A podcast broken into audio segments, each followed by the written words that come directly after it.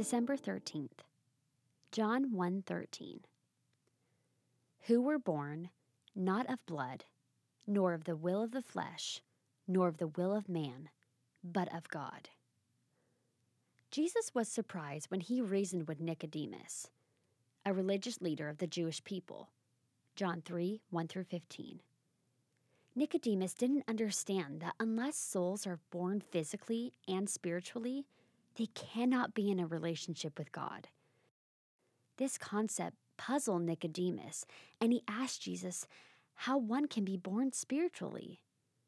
Can we crawl back into our mother's wombs and be born again? Jesus taught Nicodemus that spiritual birth happens when we look to Him, the light, and turn from sin or darkness. Parents produce children, but God is the only one with the power to recreate or cause a second birth. The first birth is natural, and the second birth is supernatural.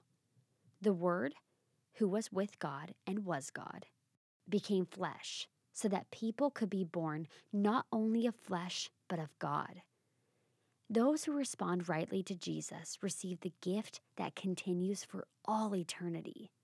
Glory.